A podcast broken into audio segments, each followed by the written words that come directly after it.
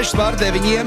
Nākamās jēgpilnās 15 minūtes mums kopā ar Kristapu Skuteli. Kristap, Labrīt, labrīt, labrīt. Labrīt. Nu, sāksim ar to, ka tu vakar dusmīgi Twitterī biji ierakstījis. Jā, jā, bija kaut kaut kāda saķeršanās ar ķīniešu uzņēmumu. Kas tas tāds par uzņēmumu, kas tev tur notiek?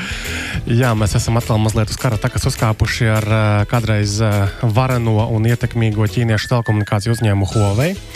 Tur tas stāsts ir tāds, ka nesen viņi prezentēja jaunus telefonus, jaunas ierīces, bet es kaut kā sāku manīt uh, viņu retorikā, cik tie telefoni ir fantastiski, cik tie ir lietojami Latvijā. Mēs jau esam arī šeit, rādio, nereizi vien izteikušies, ka tik vienkārši tomēr tas viss nav. Un, attiecīgi, joprojām tur nav pieejami šie Google servisi, Google pakalpojumi.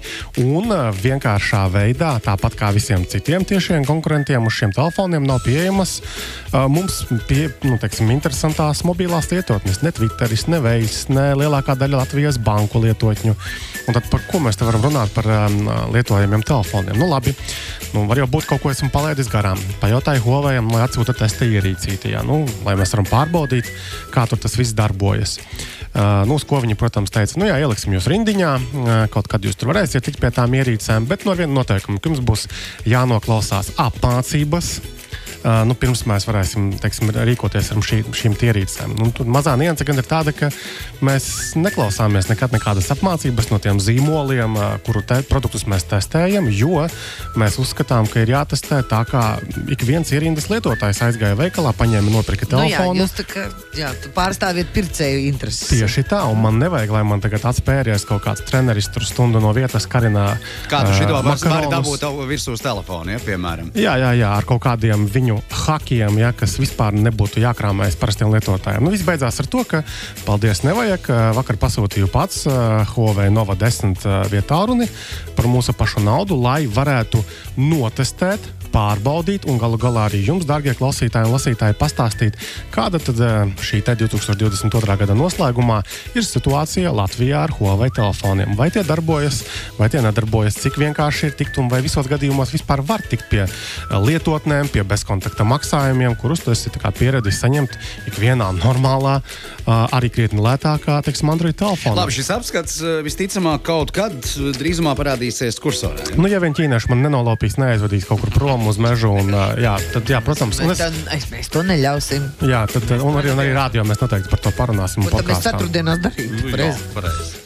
Nu, lūk, jā, tā kā tas ir ar ķīniešiem. Uh, un tad uh, tagad pie amerikāņiem pieslēgsimies. Jā, tad tas, ko es arī pirms, pirms ētra minēju, ka uh, bija šonadēļ tāds Meta Connect 2022 pasākums, kurā Marks Zakerbergs um, atspēries, uh, stāstīja par metaversu. Tāda metaverss ir tas, tā virtuālā pasaule, ko viņš mēģina uzbūvēt, uh, kurai varbūt nepiekrīt arī daļa citu lielo tehnoloģiju gigantu, bet nu, kur visi kaut kā skatās tajā virzienā. Uh, līdz šim tā tad uh, Meta, nu, ja tas Facebook īpašnieka kompānija, uh, bija virtuālās realitātes brilles nopirkuši šo te kvestu kompāniju un jau kaut ko būvēja. Tikai pagaidām, protams, ne īsti viņu darbinieki lietoja šos te, uh, virtuālo realitāti, ne, ne arī kaut kādi klienti no malas, jo tur vienkārši nekā īsti nav un tur īsti nav ko darīt. Tātad, kas šajā pasākumā tika izziņots? Tātad konkrēts fokus bija uz to, ka no sākuma tomēr viņi mēģinās uzņēmumiem šos te lietas, šīs te lietas piedāvāt, jo acīm redzot, tur nauda ir ātrāk pieejama nekā mm, parastajiem mirstīgajiem, kā mēs šeit esam. Un uh, tad interesantā lieta būs tāda, ka viņi tātad jauna funkcija kā Horizon Workrooms, kas būs kā kopsadarbošanās vietas, kur būs iespējams gan čatot, gan apskatīt kaut kādus 3D modeļus, nezinu, piemēram, uzzīmē kaut kādu objektu, priekšmetu, ko tu varētu tur būvēt vai taisīt, un tad varēsiet tajā virtuālajā realitātē kopā ar šiem sarunas biedriem to visu apskatīties. Izziņoja par sadarbību ar Microsoft.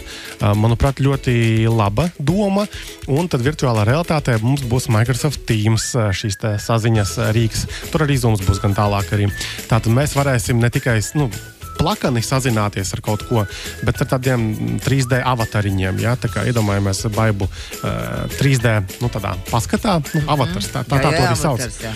Uh, un, uh, un, un, un tie cilvēki, kas ir pamēģinājuši, viņi saka, ka patiesībā ir diezgan interesanti. Jo nu, tur redzi nevis plakanu bildīti kaut kādu, un, un, bet tā, tā kā telpiskāku šo te, nu, objektu. Vai tie avataru. abas mm, koncerta tie, tie apmeklētāji neredzēja kaut ko tamlīdzīgu? Ne, tur nebija tā, ka tie bija nu, abas Metaverse avatari. Nu, Daudz ko mēģina, daudz ko mēģina, jā, mūsdienās. Nu, lūk, un, jā, un, protams, ka tur spēles arī Microsoft mēģinās iestrādāt kaut kādā brīdī, bet pagaidām, jā, teiksim, Meta slash Facebook ļoti aktīvi strādā pie, pie, pie šiem te avatariem. Un, un vieni ir tie tādi, kā pēc multinītēm izskatās, un ir, ir tādi, ka arī ļoti vienkārši ar telefonu noskanējot seju, tur uz priekšu, uz, au, uz augšu, uz leju, ļoti ātrā veidā viņi var uzbūvēt diezgan realistiski paskatu šo te, nu, virtuālo reprezentāciju mūsu mm -hmm. uh, izskatam, uh, kur arī gan, gan seja kustās, gan acis, gan bīstami. Ir Izskatās, bailīgi, jā. izskatās ļoti, ļoti nu, krīpī, jā, traki. Pagaid, bet arī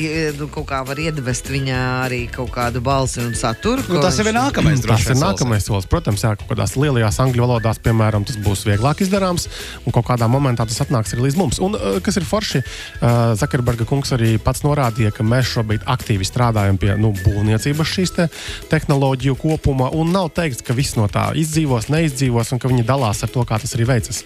Noteikti nākotnē tas būs aktuāli, bet noteikti ne, ne šodien un ne rītdien. Bet nu, paskatīsimies, jo teiksim, šie te, nu, uzlabotie saziņas rīki šiem pašiem biznesiem, es saskatu, ka tur kaut kāda vērtība Redz, tajā visā būs. Tur jau nereti ir tā, ka tu kaut ko nu, strādā vienā virzienā ar kaut kādu mērķi, un beig, beigo, beigās šajā darba procesa laikā nu, vienkārši iznāk kaut kas tāds, kas pēc tam noder uh, Jā, jā, jā, sabiedrībai, cilvēkiem, varbūt pat iepriekš neplānots. Ne? Tā Kā, nu, katrs, katrs darbs šādā kaut kādā nākotnes virzienā ir ļoti labs. Mm. -hmm. Klausītājs no Mārt, uh, jautājums no klausītāja Mārtiņa. Viņš grib sievai uzdāvināt Samsung Galaxy Flip 4. Kādas atsauksmes un kā ar to locījumu vietu? Ba baiba. Nu, mēģiniet, nu, garantīs, lai kā jūs varēsiet nest laiku, ja gadījumā tur rodās kaut kādas problēmas. Es godīgi Nu, atzīšos, es godīgi atzīšos, tas pats, pats, pats pirmais, pats pirmais flipiņš, ko man iedeva, jā, tur locījuma vietā uh, radās ķibele, bet es. Uh, Nu, labi, bet te jau arī ir skaidrs, ka tehnoloģijas iet uz priekšu, Iet uz ir kaut priekšu, kādi jā. pirmie modeļi, ir kaut kādas kļūdas, tās tiek apzināts, labotas. Es domāju, ka katru, Jā. katru gadu uh, tas pats flips, kas starp citu nemaz citiem nu, nav, jā, Mūsu pusē nav mūsu noteikti. pusē jā, jā. nav, tiek uzlabots. Jā, tagad man ir fold, un uh, es īstenībā nu, ļoti labprāt uh, dalos ar uh, pieredzi viņā. un Daudz. Ziniet, rezumējot, atbildēt var uz to tā. Tā būs ļoti interesanta ierīce, kādas nebūs citām dāmām un Tieši kungiem tā, apkārt. Šī aspekta dēļ jau var uh, iegādāties. O, tikai jāsaprot, ka tā nebūs pat izturīgākā ierīce, kas šobrīd ir nopērkama. Un, kā jau Baiba minēja, nu, garantijas periodā īsti nevajadzētu baigi varbūt satraukties. bet- Nevajag galīgi. Momentā uh, novērš šo problēmu. Jā, bet tādā ziņā, kad uh, pamēģinām, kursorā mums bija arī plašāks apskats uh, šeit ierīcē, tā ir interesants. Tas ir tas tiešām interesants produkts. Un nebūs vienaldzīgo godvārds. Jā, jā. Es varu apgalvot, un tur ir nu, nu, arī priekšrocības. Tur jau telefonam. arī taču tomēr ir garantija no ražotāja puses. Tajā ziņā es atceros, ka piedaloties vienā šajā prezentācijas pasākumā, Samsung bija stāsts par cik tur tiem tūkstošiem reižu. Oi, simts. Simtiem, simtiem tur bija, simtos, jā. jā, tā kā. Jā, bet interesanti un arī kompakti, teiksim, salocītā stāvoklī. Uh, vēl par teiksim, runājot uh, tādiem nu, telefoniem, tad iPhone mēs, ja mēs jau runājam ar iepriekšējās reizēs, uh, 14. ir tā avārijas noteikšanas funkcija. un tad Tur bija vesels lērums ar dažādiem youtuberiem, žurnālistiem un blogeriem, kas testēja. Vienkārši radot avārijas situācijas, vai telefons noreaģē. Daļā gadījumā arī noreaģēja, uh, bet tagad ir neparedzēta viena lieta, uh, kur noreaģē šī sistēma. Tātad cilvēkiem, kas brauc. Uh, um, Izklaižu parkos šajos amerikāņu Ā! kalniņos, tur taču ir ātri pātrinājumi, spēcīgas bremzēšanās, tur G spēki un vispārējais. Un uh, atsevišķos gadījumos iPhone 14 izsauc uh, glābējus. Jā, un ir bijuši jau gadījumi Amerikā, kad uh, glābēji atbrauc jau pie, pie, pie, pie, pie parka. Jā, kur tad ir tas mūsu glābjamais subjekts? Tā kā redzat, tās tehnoloģijas arī uh, var, var, var, var būt arī nu, ne, ne līdz galam precīzas. Vēl runājot par iPhone, interesanta statistika nāk no Amerikas Savienotajām valstīm, ka 87% ASV tīņu lieto iPhone. Visiem bija zināms, ka Amerikā ļoti plaši tiek izmantoti iPhone, bet, nu, ja es redzu statistikas datus, jā, ka, teiksim, 87. faktiski gandrīz visi Gandrīz visi, jaunieši lieto iPhone. Tur, nu, pieaugušie pēc tam arī noteikti. Jā. Savukārt, Apple Watchus tur bija ap 30%, un īsti jaunākas versijas pirkt neviens negrib, laikam, acīm redzot, tiem, kam bija, tie ir, un vienkārši kam tur vairāk arī, teiksim, pirkt. Bet iPhone reāli ir um, gandrīz visiem. Šeit jau divi jautājumi. Jā. par vienu un to pašu. Uh, Krista, pasak, kurš ir pats pats izturīgākais telefons? Pats izturīgāk. Atkal, šeit var iet uh, divus ceļus. Mm, Viens ceļš ir mēģināt pirkt šos Caterpillars? pēdiņās, jā, izturīgos telefonus, tur ket vai, vai ulefonus, kaut kādus ķīniešu, vai vēl noteikti ir milzīgi daudz dažādu zīmolu. Bet visdrīzāk, jā, šie telefoni būs diezgan izturīgi, bet viņi kopumā būs vairāk vai mazāk draņķīgi. Un jo ķīniskāki, jo šeit nerelevantāki ne atbalsta ziņā, ne, ne, ne kaut kādās aksesuāru pieejamības ziņā. Tāpēc mana rekomendācija būtu skatīties uz šeit pārstāvētajiem zīmoliem, tas pats Samsung, jā, noteikti, vai, vai, vai citi lielie zīmoli, un salīmēt stiklus. Jā, Jā, Nopirkt kvalitatīvus vāciņus, jā, kas var pret mitrumu pasargāt. Un tad tev būs gan sakarīgs telefons, gan nu, pietiekami drošs pret apkārtējās vidas ā, kaut kādiem šiem te. Es biju diezgan liels noliedzējis tos telefonus aplīmēt un likt kaut kādos vāciņos, bet um, aizsargu vāciņš konkrēti, kas ir man, uh, un tagad nu, jau visai manai ģimenei, tur ir vēl viena priekšrocība. Viņš ir tāds abrazīvs mazliet, un viņš arī neslīd ārā no rokām. Tas telefons mm. nemaz nemēdz tā ļoti krist, un tā kā krīt. Es pat bez visa tā stīkliņa ir patreiz ļoti labi iztieku. Vienkārši ar aizsargu vāciņu. Jā, jā. Runājot vēl par dabas elementiem, tātad šobrīd, vai, vai tikko bija, tad Amerikas Savienotās valstīs, Floridā, bija tā viesuļvētra man liekas, ir nosaukums. jā, man liekas, Ians, jā. Un arī, arī tur tehnoloģijas tiek pielietotas, lai pa palīdzētu cilvēkiem kā atgūties no, no šīs te, dabas katastrofas. Un, uh, tur Google, uh, sadarbojoties ar um, teiksim, satelīta uh, tehnoloģiju speciālistiem, uh, viņi ir radījuši sistēmu, kas automātiski spēj noteikt, uh, kuras mājsaimniecības teiksim, ir iznīcinātas, šīs mājas, un automātiski šiem skartajiem cilvēkiem, nu, ja vien viņiem ir pareiza deklarēšanās informācija, telefonā parādās paziņojums, ka, hei, tu vari saņemt tur 700 ASV dolārus, nu, vismaz kaut kādu pabalstu, lai varētu nezinu, ievākties uz brīdi kaut kur padzīvot siltā vietā. Un, tas viss notiek salīdzinoši automātiski, un tas jau 3,5 tūkstošiem iedzīvotāju atsevišķos nu, štatos vai, vai countīs, kā, kā to pareizi tulkot. Apgabalos. apgabalos, jā. Tad ir piedāvāts šis atbalsts. Un, uh, tehnoloģijas, kad automatizētā veidā tiek apstrādāta satelīta informācija, ir daudz un dažādas. Tas ir tīpaši lauksaimniecībā. Esmu lasījis, ka noder, teiksim, lai automātiski saprastu, uh, kāda tev ir nezinu, tur, uh, augšanas stadija kaut kādām uh, kultūrām, kad ir jāvāc nost vai kāda, kāda ir tā kvalitāte. Tāpat arī teiksim, uzskaita gan savus, gan konkurentu mašīnu daudzumu stāvvietās uh, pie tirdzniecības centriem. Tu man gribi daudz teikt, ka drīz nebūs aktuāli radio ēterā klausītājiem prasīt, lai viņi mums sūta spotiņus savām labākajām sēņu vietām, jo satelīts mums nāks tālāk un teiks, ka reku tur un tur ir baravika laiks. Un Tad, kad, viņa, tad, kad tie satelīti spēs redzēt cauri koku lapotnē, Barvijas. Tas Navigēsimies pēc būtu- satelītiem. Tā būtu tā bučtēli. par steli runājot, eh, Tesla superchargeris, jeb ātrais lādētājs, atklāts Rīgā. Eh, Kurā tā? Kurā veidā? O, Bet Pie tikai Tesla. Pie tirdzniecības centra Akropola, vai kā man aģentūra norādīja, Akropola Rīga. Jo tagad izrādās, ir divi Akropolas. Ah, jā, Alfa tā jau arī. Alfa arī skaitās jā. Akropola. Nu, jā, nu, jā, jā. Bet, nu, vai tad mēs eh, šo te statuēlu saucam par Circle K? Nu, ne īsti, nē, Akropola Akropola. Tā tad, bet to es atmetot nost. Eh, Tas ir Latvijā jau otrais eh, Tesla superchargers, jo pirmais eh, tika uzstādīts Rēzeknē pie viņu tā, nu, eh, sporta centra, un kur mēs arī testējām un lādējāmies.